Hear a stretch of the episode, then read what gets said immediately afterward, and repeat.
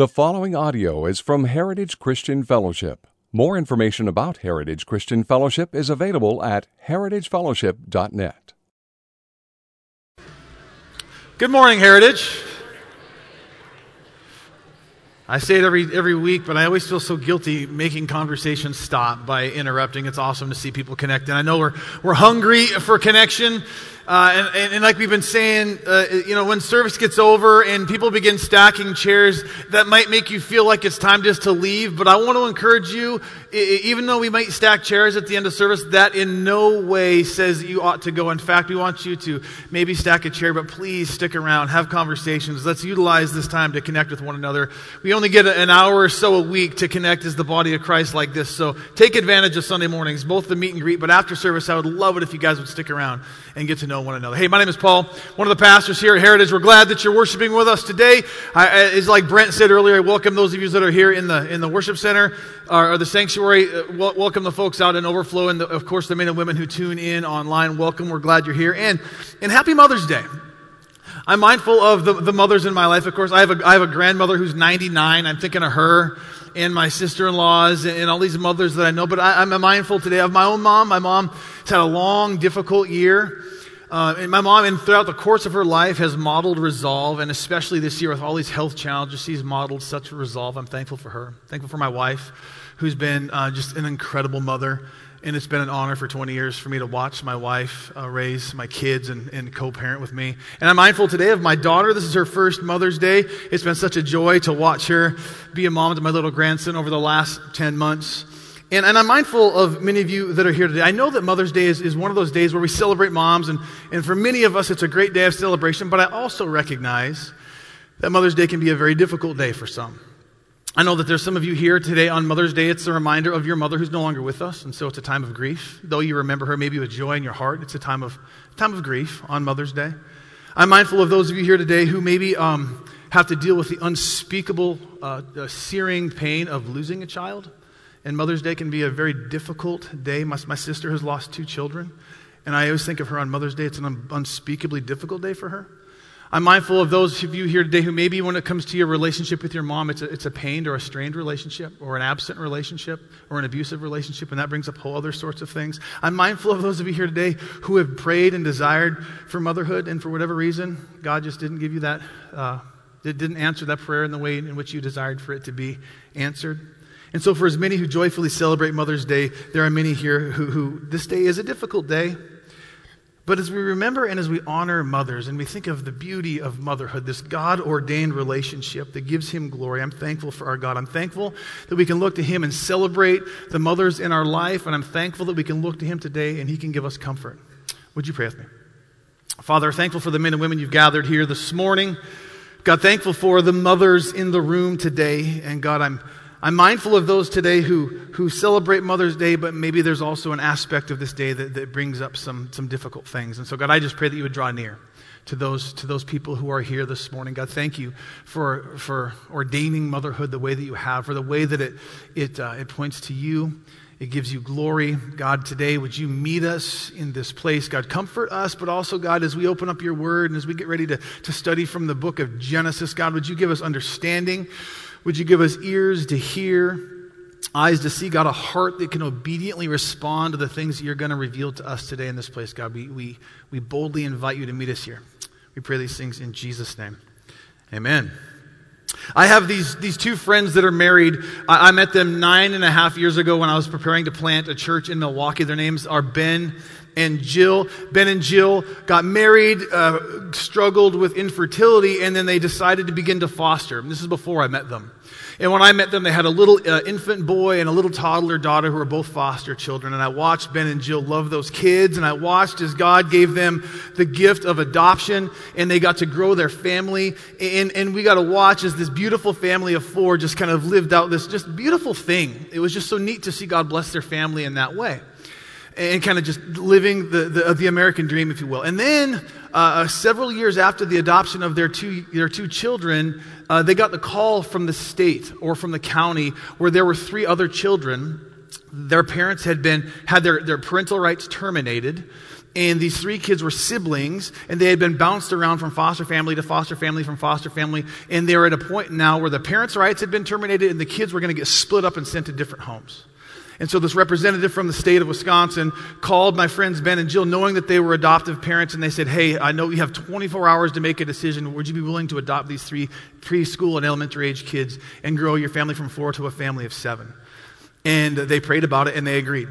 And overnight, their family almost doubled in size. And I watched as Ben and Jill loved these kids and, and, and, welcomed them into their home. And they were their very own kids. It was a beautiful thing to see. But, but these kids came from such pain.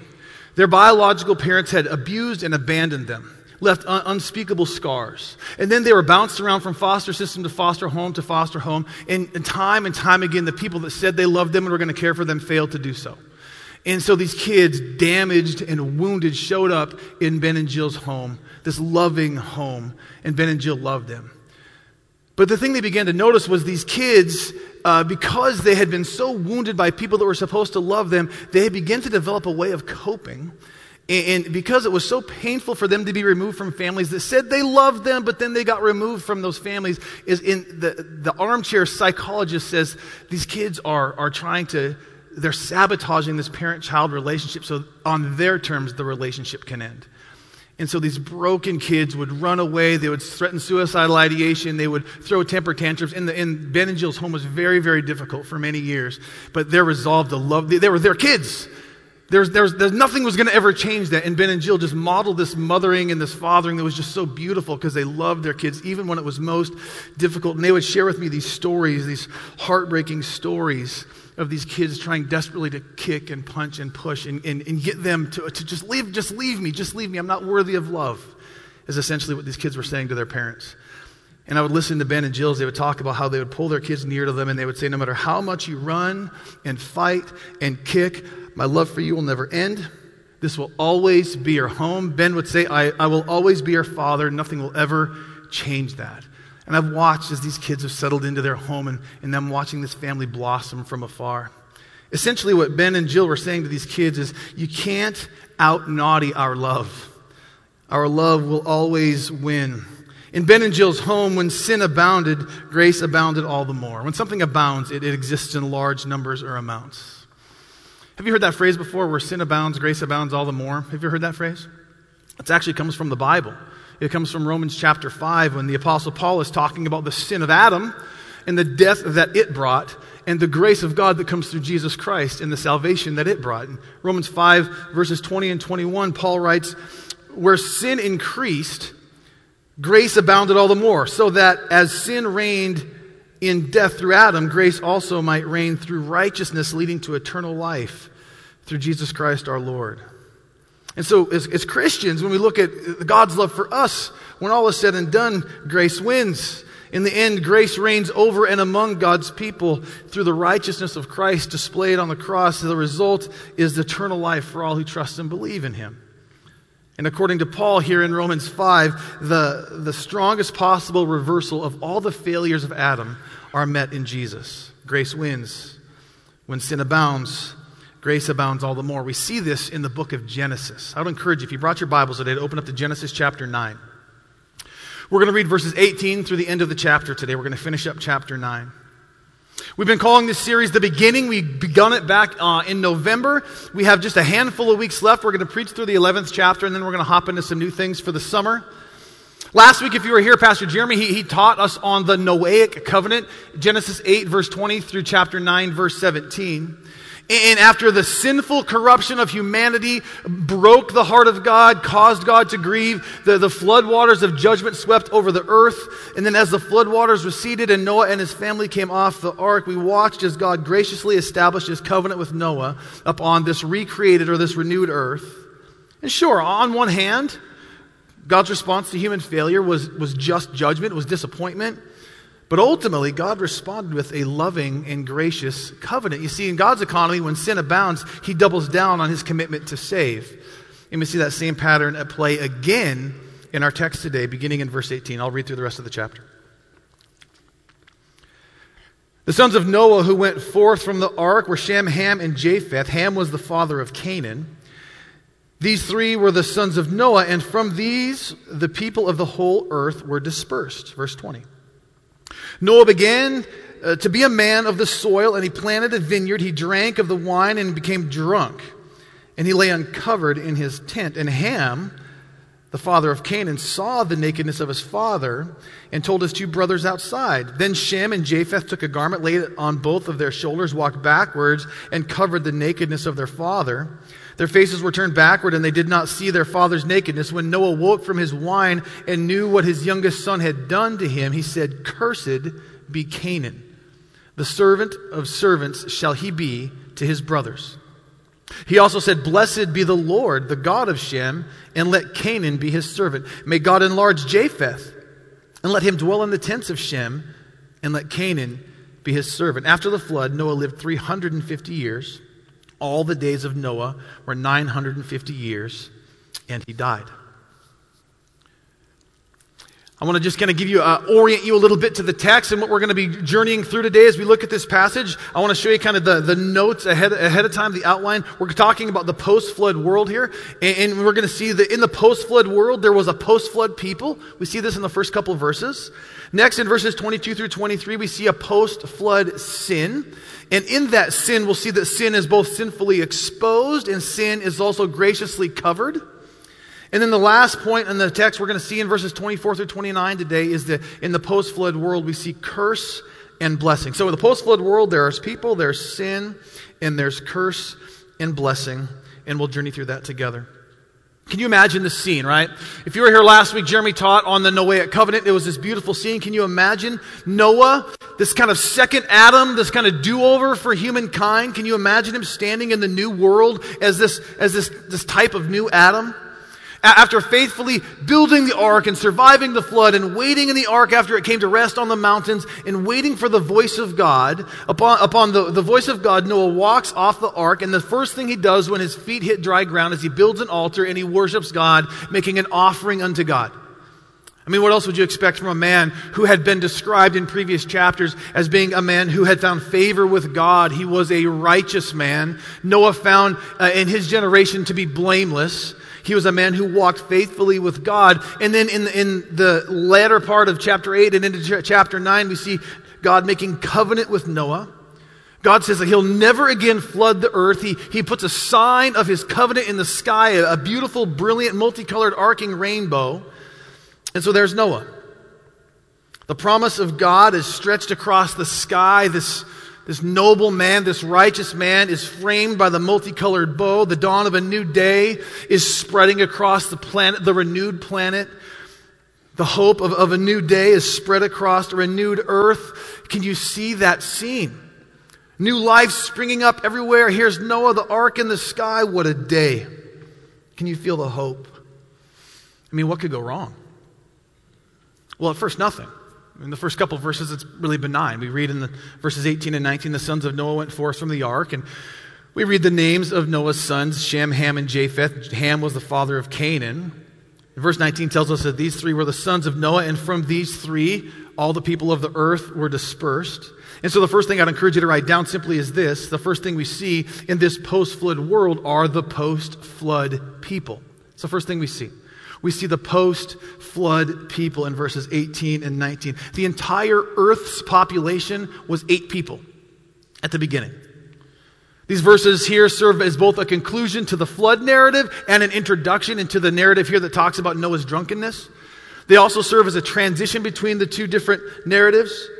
And it's relatively basic and boring, right? Uh, noting that Noah and his three sons came off the ark along with their wives. It's all the populations of the world stem from these eight people. There's, there's not much going on here, but there is one unique little thing that we are intended to see. Did you catch it? Did you catch the parenthetical statement at the end of verse 18?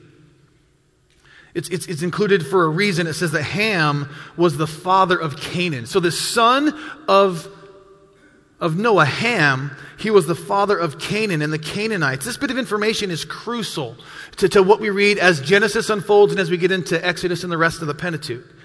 The word Canaan, if you're a Bible reader or familiar with the Bible, the word Canaan eh, or the Canaanite should be a very familiar name. It's mentioned over 150 times in the Old Testament.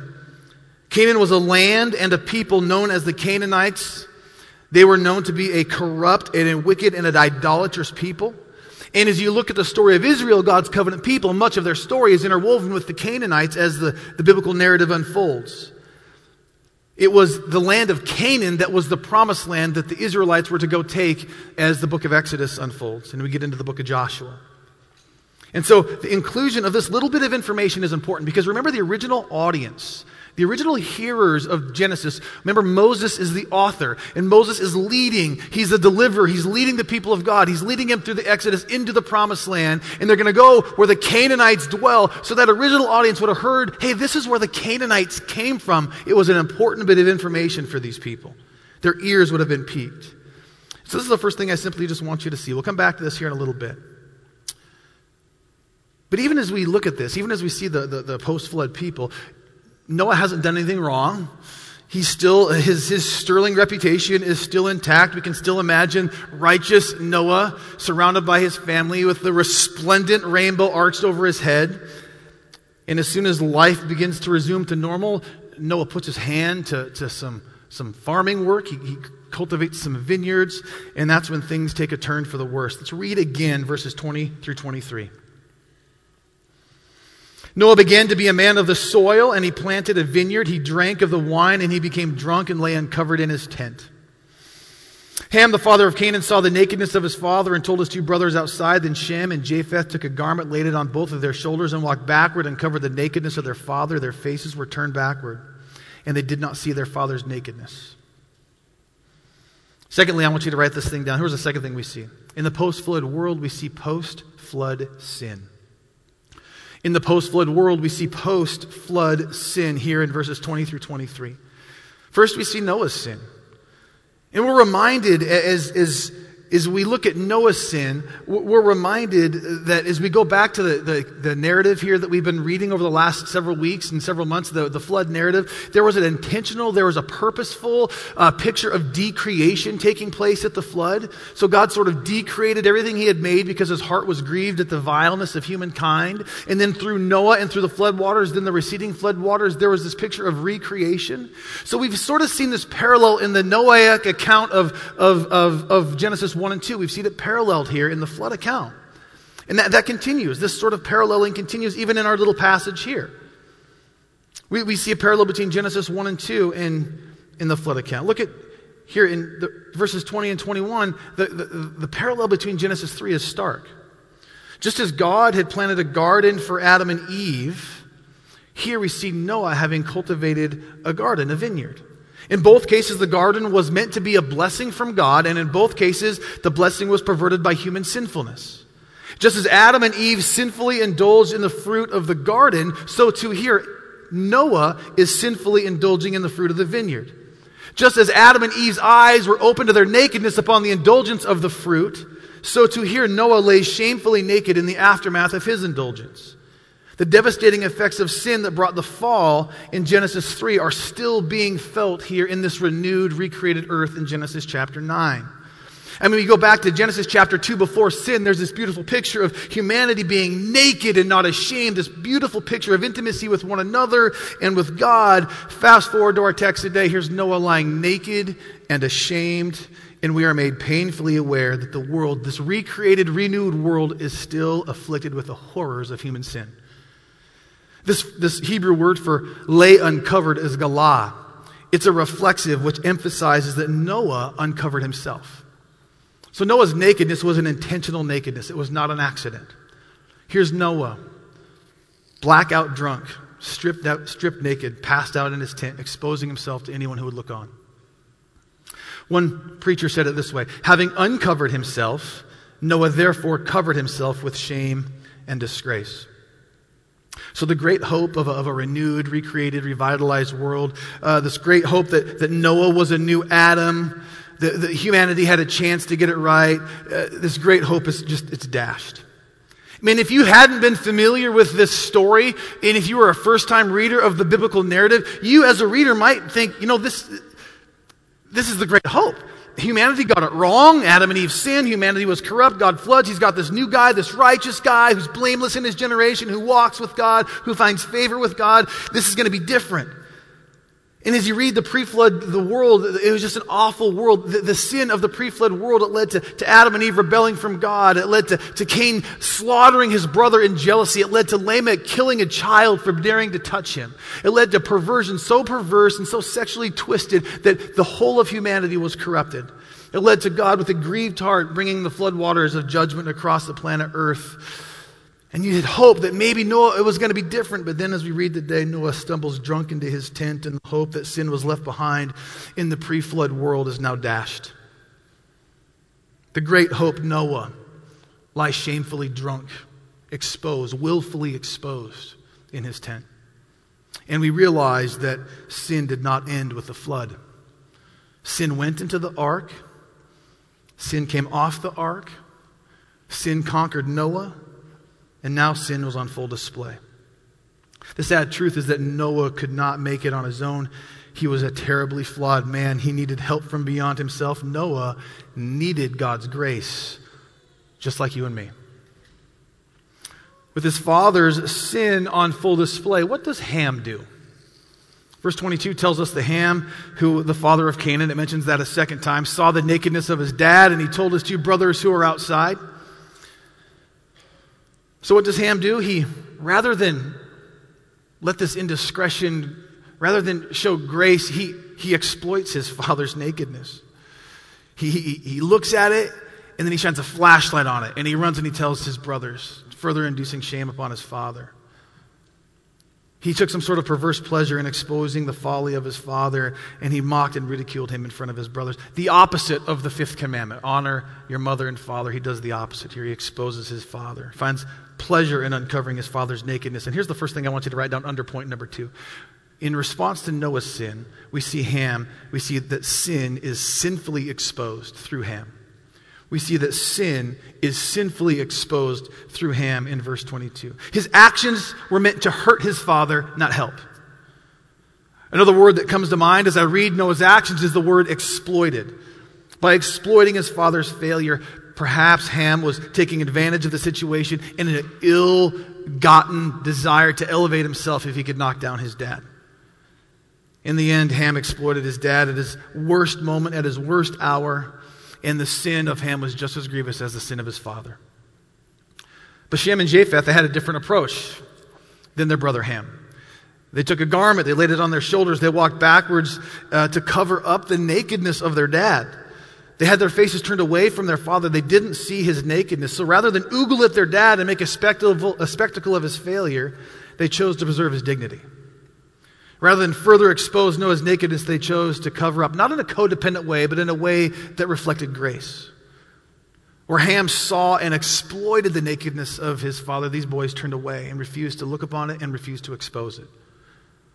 So, the second thing we see under point number two is yes, sin is sinfully exposed, but through Shem and Japheth, we see sin graciously covered. We see sin graciously covered. And you know what? When I step back and I consider this scene, and I, you know, it's just it's just a couple of verses, and there's so much packed. in. I mean, so much we, we don't know about, but there's so much more than the kind of the sanitized way we have a tendency to read these verses. When I when I consider this entire situation, there's so many practical implications.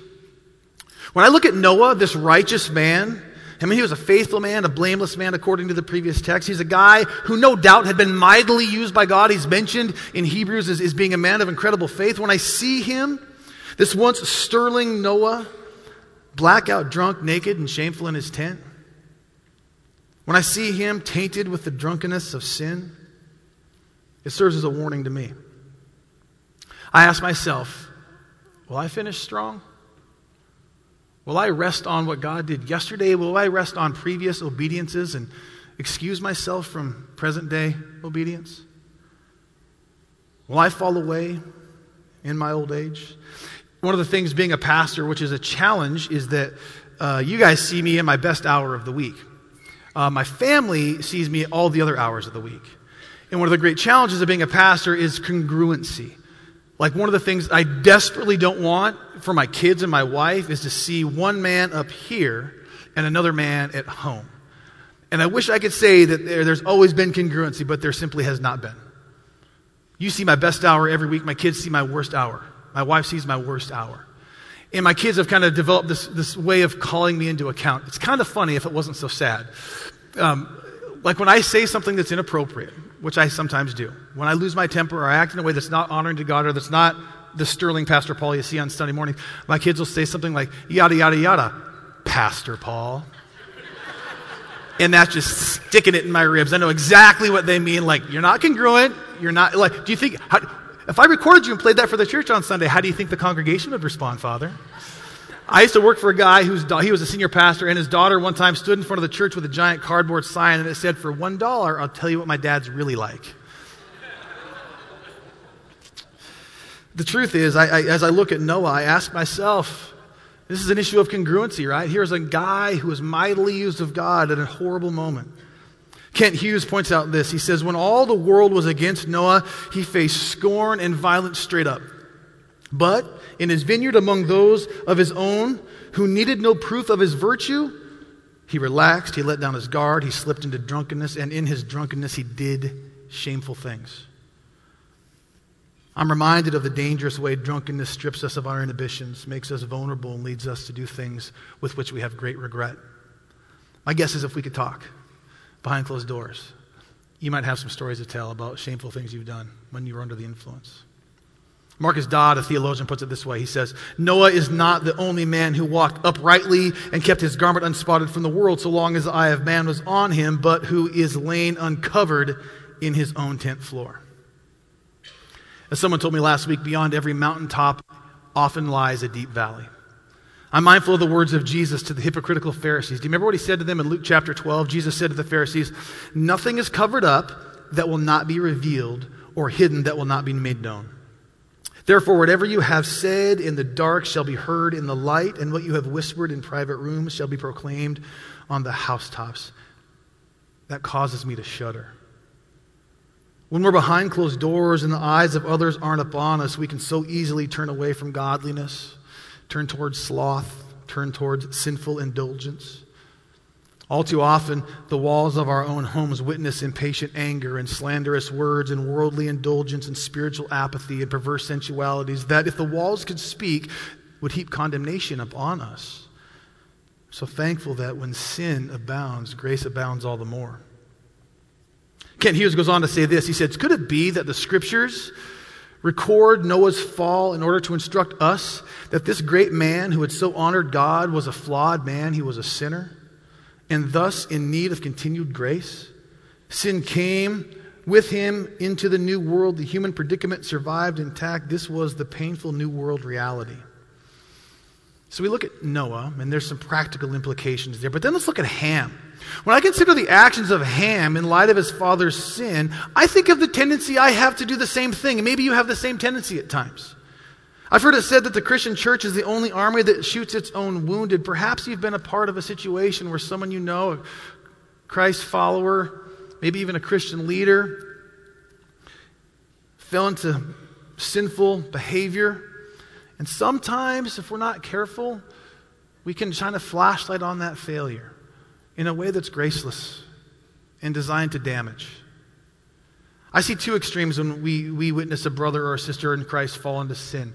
I, I, see two extremes that we can sometimes fall into as Christians. Maybe you're, maybe you're not on either one of these extremes, but the two extremes I can often see is when we're looking at someone who's stumbling into sin, whatever kind of sin that may, that may be, sexual or immoral or some other kind of sin, uh, we, we can either respond with passivity and codependent behavior. We're out of fear. We don't say anything. We don't want to ruffle any feathers, so we just watch idly by as our brother or sister walks into destruction. The other extreme that I see sometimes is a graceless condemnation that's laced with gossip. We just seek to wound with our words, destroy someone. And if we're honest with the inner psychology of ourselves, by tearing down the other person by proxy, I'm elevating myself. I'm not saying you're there. I'm saying those are the two extremes that I often see.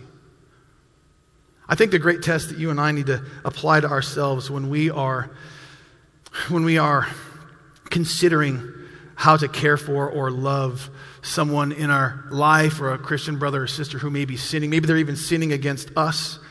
The, the, the, great, the great thing that we can often, often apply to our own inner world is say, God, in my engaging with this person, is my heart motive to Is my heart motive to seek them, to seek restoration in their life, to see them fully restored to God, confess, repent, find right standing with God? Is that really my heart motive in the way I'm acting right now? Or if I'm honest, my heart motive is, is there a desire to, to, to condemn them and to see them destroyed? See, only you can answer, the, answer that question because only you know what's going on in your heart. Oftentimes, we can clothe our religious language in the words of grace, but really in our heart, we're, designing, we're really desiring to wound someone who's, who's struggling. I'm reminded of the words of the author of Hebrews. He says, See to it that no one fails to obtain the grace of God, that no root of bitterness springs up and causes trouble, and by it many become defiled. We are to fight for one another. How different would our relationships look? How different might the, the church, the global church, look if this was a core value that we absolutely lived out? This fighting for one another, this responding in grace and with a desire to see people restored to God. How different would the church look if, as brothers and sisters, we saw to it that no one failed to obtain the grace of God? If in humility and love we fought for one another, we fought to see one another fully restored to God. Ham didn't. Ham exploited. When I consider the actions of Shem and Japheth, it causes me to ask Am I in the camp of Ham or am I in the camp of, of Shem and Japheth? When I see them showing grace to their father at his worst moment, when I see them taking thoughtful measures not to be codependent on his failure, but to not heap needless shame and condemnation upon him by covering him up, I'm reminded of the words of Peter in 1 Peter 4 8. Peter, you've heard these words before. Peter says, above all, keep loving one another earnestly, since love covers a multitude of sins. I see these sons loving their father, literally covering his sin. What a beautiful and selfless act they did on behalf of their dad. The actions of Shem and Japheth mimic the actions of God. Do you remember in the Garden of Eden when Adam and Eve ate of the forbidden fruit and suddenly their eyes were open and they were aware of their sin and aware of their shame? Do you remember what God did? He sacrificed an animal. He covered Adam and Eve with skins. He covered them up in their shame. When I see Japheth and Shem walking backwards and covering their father, they're doing the same thing. And ultimately, this is the work of Jesus. Ultimately, when I think of covering the covering of sin, I think of the work that Jesus Christ has done for you and me on the cross. He, he clothed himself in our wretchedness, and he gave us and clothed us in his righteousness so that God sees our sin no more. You see, this is, this is the character of God. When sin abounds, grace abounds all the more. As we look at this post flood world, we see post flood people, we see post flood sin. And lastly, let's take a look at what Noah does after he wakes from his drunken stupor. I want to read the text again, then we'll unpack it, beginning in verse 25, 24. When Noah awoke from his wine and knew what his youngest son had done to him, he said, Cursed be Canaan, the servant of servants shall he be to his brothers. He said also, Blessed be the Lord, the God of Shem, and let Canaan be his servant, and may God enlarge Japheth, and let him dwell in the tents of Shem, and let Canaan be his servant. Finally, in the post flood world, the final thing where I'm going to have you write down today is simply this we see the post flood curse and blessing. Finally, in the post flood world, we see the post flood curse and blessing. Some have called this the oracles of Noah. These are the only recorded words of Noah in all of Scripture, these three verses. In fact, since this announcement that Noah spoke over his sons, this cursing and this blessing, were, were recorded, then immediately we read of Noah's death. Some have said this, this even reads as the last will and testament of Noah. He looks at his son Ham and he says, Cursed be Canaan. A servant of servants shall he be to his brothers. Canaan, this is the third time that's been mentioned, by the way. And Canaan is the, is the youngest son of Ham. So Noah curses his grandson. Uh, some have, some have observed this curse and they, they found it both, perplexing and even to be too harsh.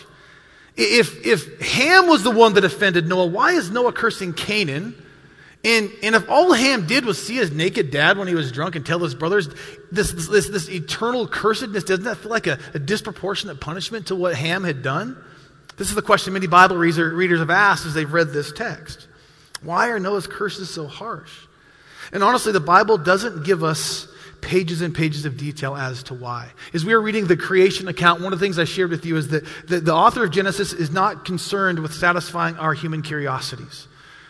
God, in His wisdom, inspired Moses to write the words, and these are the word God wants. And, and for God, for some reason, has chosen not to extrapolate the details of what was going on between Ham and Noah and Canaan. Over the years, many scholars have have tried to read into the text and figure out what exactly was going on. I read this week that many have regarded the actions of the three sons and Noah as the narrative, as the narrative describes them to be a mere outline of a much more sinister deed. Probably some truth to that. Some have stated in a speculative way that, that Noah's actions were beyond simply being drunk and naked, and they have implied that Noah was engaged in much more sinister and grievous sexual, uh, sexual offenses. Some have looked at the phrase, saw the nakedness of his father, and they see that that's an idiom. And this idiom could potentially point to many more grievous sexually re- re- related things that Noah might have done in his tent when he was drunk on that day. Some have speculated that Ham's actions against his father go far beyond the face value of what we read here. He didn't just observe his father's nakedness, they say. Some have made the argument that Ham had an incestual relationship with his own mother. There is very limited, but some textual evidence to support that, but it's, it's scant at best. Some have speculated that Canaan, the youngest son of Ham, was actually the incestuous byproduct of Ham's relationship with his mother, hence Noah's anger towards Canaan. Ultimately, it's all speculation. There's been books written on it, but it's all speculation. All we know is what the text has shared with us. Noah curses Canaan. In his curse, it was not something that was born out of his own imagination. He didn't angrily make it up. I read this week that such curses had no power in themselves unless the Lord fulfilled them. God would bring his curse about only if it was his desire to do so. Noah's not God, but he's speaking prophetically here, and it was God's desire to bring about this curse. Noah was speaking words over Ham and Shem and Japheth, and his words were prophetic because this was the intent of God. And then he, he speaks blessing over Shem and Japheth. And just as it was surprising to see God's curse towards Ham be directed at Canaan, similarly here it's surprising to see Noah's blessing directed toward the Lord and not Shem. Look at what it says in verse 26. Blessed be the Lord, the God of Shem, and let Canaan be his servant. So Noah's blessing over Shem is, uh, is a blessing of the Lord. And this is the only time you read that word in this text. This is Yahweh. This is the personal name of God, the covenant name of God. Why would Noah direct his blessing toward the divine and not toward the human here in verse 26? Well, one theologian puts it this way by directing the blessing to Yahweh instead of Shem, the narrator subordinates the human actors to the divine actor. It is Yahweh rather than Shem who is to be praised.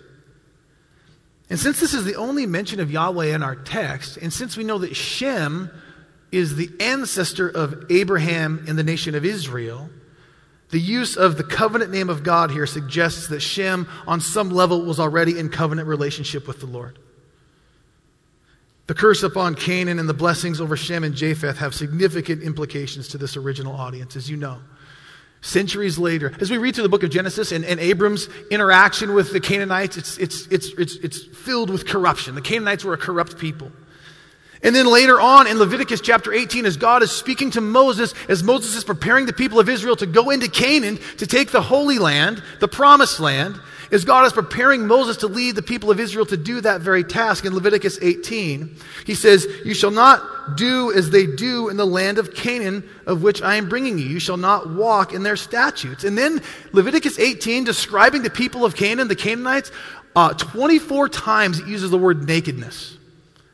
So, so the author of Leviticus 18, Moses, he doesn't go into, into, into sordid detail about the perversion and the corruption and the vile nature of the Canaanites to protect the ears of the reader. They, they use this word, this euphemism, nakedness, to speak to how depraved these Canaanites really were. This is the Canaanite origin story. And, and these Israelites, hearing this story in Genesis chapter 9, it would have informed them as they were going in to take Canaan, this land that God had promised them. The Canaanites, were naked and shameless and an uncovered people. And so, as you and I consider all of this, as we consider the blessing and the curse of Shem and Japheth, and, and, uh, and by contrast, Ham and Canaan, it really represents two different types of people, doesn't it? The one group has their nakedness covered by the help of God. The other group has, or makes no attempt to cover their nakedness, but instead they, they chose to revel in it like Ham reveled in the nakedness of his father. To the one group, the line of Shem, there will be blessing. To the other group, the Canaanites, there will be only curse. Shem is the ancestor of the people Israel, the covenant people of God, to whom God's blessings were poured out. Ham and Canaan are the ancestors of the Canaanites, the enemy of God, to whom God's wrath will be poured out. And if you think about it, the same division exists today, doesn't it? Those who have had their sin covered by the blood of Jesus, and those who have not. To those who have been forgiven in and through the work of Christ, there will be blessing. To those who revel in their nakedness apart from Christ, there will be only curse. Consider the words of King David in Psalm 32, verse 1 Blessed is the one whose transgression is forgiven, whose sin is covered. We see this thing, this heartbeat, this character trait, this action of God. When sin abounds, grace abounds all the more. This is the fruit of the gospel. And so today is a communion Sunday. And as we begin to prepare our hearts to break bread, to, to come to the Lord's table, look with me one last time at verse 27. Noah says to Japheth, may, may God enlarge Japheth and let him dwell in the tents of Shem. Isn't that an interesting phrase? Let him dwell in the tents of Shem. Yes, reading Genesis out loud. What an interesting phrase. Let him dwell in the tents of Shem. Japheth and his ancestors were invited by Noah, and really God speaking through Noah, to dwell in the tents of blessed Shem. Shem is the ancestor of Israel, the covenant people of God, and Japheth, who's outside of that covenant people of God, is being blessed with the opportunity to come and dwell in the tents of Shem, which means the descendants of Japheth these people that spread across the known world, people groups that encompass entire regions and entire continents. Noah's blessing that Japheth is to dwell in the tents of Shem is God's sharing his blessing of Shem with those outside of Shem's line. That's us. That's unless you're unless you're maybe maybe maybe you're Jewish. But we're the ones that are outside of Shem's line. We are like the descendants of Japheth who've been given this blessing to dwell in his tents. Those of us that are outside, in other words, God's blessings weren't contained to just the Jews. Gentiles are included in this blessing as well. And this wouldn't take full shape or come into full view until the New Testament when Jesus came. And he removed the dividing wall of hostility that separated Jew and Gentile, it says in Ephesians chapter 2 and he invited all to come to him. I'm mindful of the words of, of John in, in John chapter 1, verses 12 and 13. To all who believe Jesus and accepted him, they are given the right to become children of God. They are reborn, not with a physical birth resulting from human passion or plan, but a birth that comes from God. Today, as you and I sit in this place, as we prepare to break bread and to take the cup, we, as we prepare for the Lord's Supper, as, as we come to the table of the Lord, in essence, we are entering into the tent of Shem we are recipients of this blessing of inclusion. As the world around us, and I don't need to convince you of this, as the world around us buckles under the weight of division and social and political and racial tension threaten to tear our country and our world apart. As we look outside our homes, as we look into the world, and disunity is just the norm, the blessing of God's invitation to dwell in unity in his tent is of tremendous hope. I lived in a city, Milwaukee, Wisconsin, the most segregated city in America. Racial tensions that go back 100 plus years. And we did gospel work there because I watched the millions and billions of public dollars that were spent to try to improve schools and improve race relations and dissolve the lines of poverty did nothing, made it worse. Politicians made it worse, made it worse, made it worse. And as I watched the city of Milwaukee and the, the fractured nature of that city, I became absolutely convinced, and I'm more convinced now than ever, that the hope that our world needs is the hope of the gospel. In and through the work of Christ, God invites us in, into the tent of Shem, to the family of God, to the table that we're about to partake in. This is the work of God. This is, this is in a disunified, disgruntled, divided world. How beautiful is, is the family of God? And do you remember what Jesus said would be the unifying, like the distinguishing marker of the people of God? The world will know you by your, the world will know you by your love, right? I mean, think of how, how, how weary are you of watching the news at night? How weary are you? of seeing stones hurled, Molotov cocktails, vicious words, division, division, division. How beautiful the family of God dwelling together in the tent of Shem in unity around the table of God. How beautiful. Our world doesn't need more government programs, don't need more slick politicians. Our world needs the gospel. Amen? And as I look at this, I'm reminded of how the Apostle Paul puts it in Galatians 3. Verse 29, Paul says, There is neither Jew nor Greek, there is neither slave nor free, there is no male and female, for you are all one in Christ Jesus. And if you are Christ's, then you are Abraham's offspring, heirs according to the promise. Today, the gospel knows no boundaries. It goes to the children of Ham and Shem and Japheth with saving power to every tribe, tongue, language, and people group across the face of the world. The gospel is not new. We saw the gospel in Genesis chapter 3 as, as God cursed Satan and said that, that the, his, the, the seed of Eve would crush the head of Satan. He preserved that seed through putting Noah on an ark. We see the gospel in, in Tim and Shem's tent being open to all. We see the gospel through the ministry of, of Abram and, and Noah and Moses and David through the prophets. Ultimately, we see it fulfilled in Jesus Christ. For all the promises of God find their yes in Jesus, according to 2 Corinthians 1, verse 20. When sin abounds, grace abounds all the more. This is the fruit of the gospel. Jesus has become the ultimate covering for our sin. He is the Lamb of God who takes away the sin of the world. This is our hope. So, as we prepare to come to the Lord's table, we do so as men and women who, by the grace of God, have been invited to dwell together as children of God. And as I imagine our Father in heaven looking down upon us, I know how we tend to kick and fight and punch and rebel against God and run away in rebellion. I just imagine, like my, my friend Ben whispering to his sons and his daughters, I, I imagine God whispering to us no matter how much you run and fight and kick, my love for you will never end. This will always be your home. I will always be your father. Nothing that you can do will ever change that. When sin abounds, grace abounds all the more. Would you pray with me? Father, so thankful for your word. So thankful for an opportunity this morning, God, that you have given us to gather in this place and to, to fix our eyes on, on you.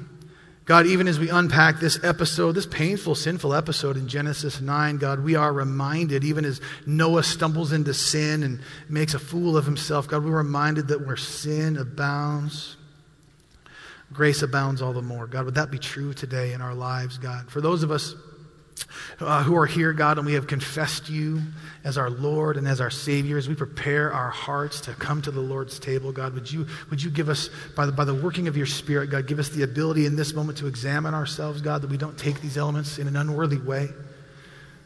God, as we, as we take these elements today, God, may they be an May this be an act of faith, an act of worship, a declaration of our faith. And God, may it be a unifying thing. Though we're sitting in chairs and all facing forward, God, would you, would you enable us to just look around and see the beauty of the body of Christ, the, the love that is to be present within your body, God, the unity that only you can bring.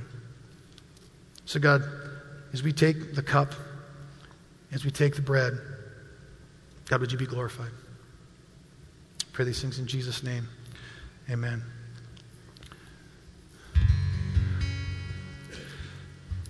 Paul writes in 1 Corinthians 11, he says, I pass on to you what I received from the Lord himself. On the night when he was betrayed, the Lord Jesus took some bread and he gave thanks to God for it. And then he broke it into pieces and he said, This is my body, which is given for you. Do this in remembrance of me. When you're ready, would you take the bread?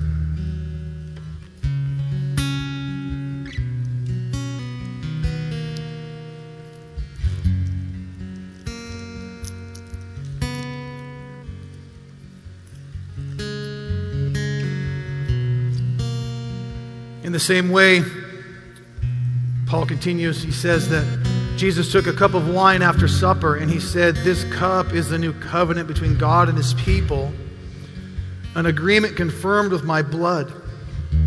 Do this in remembrance of me as often as you drink it. He goes on to say, For every time you eat of this bread and drink this cup, you are announcing the Lord's death until he comes again. When you are ready, take the cup.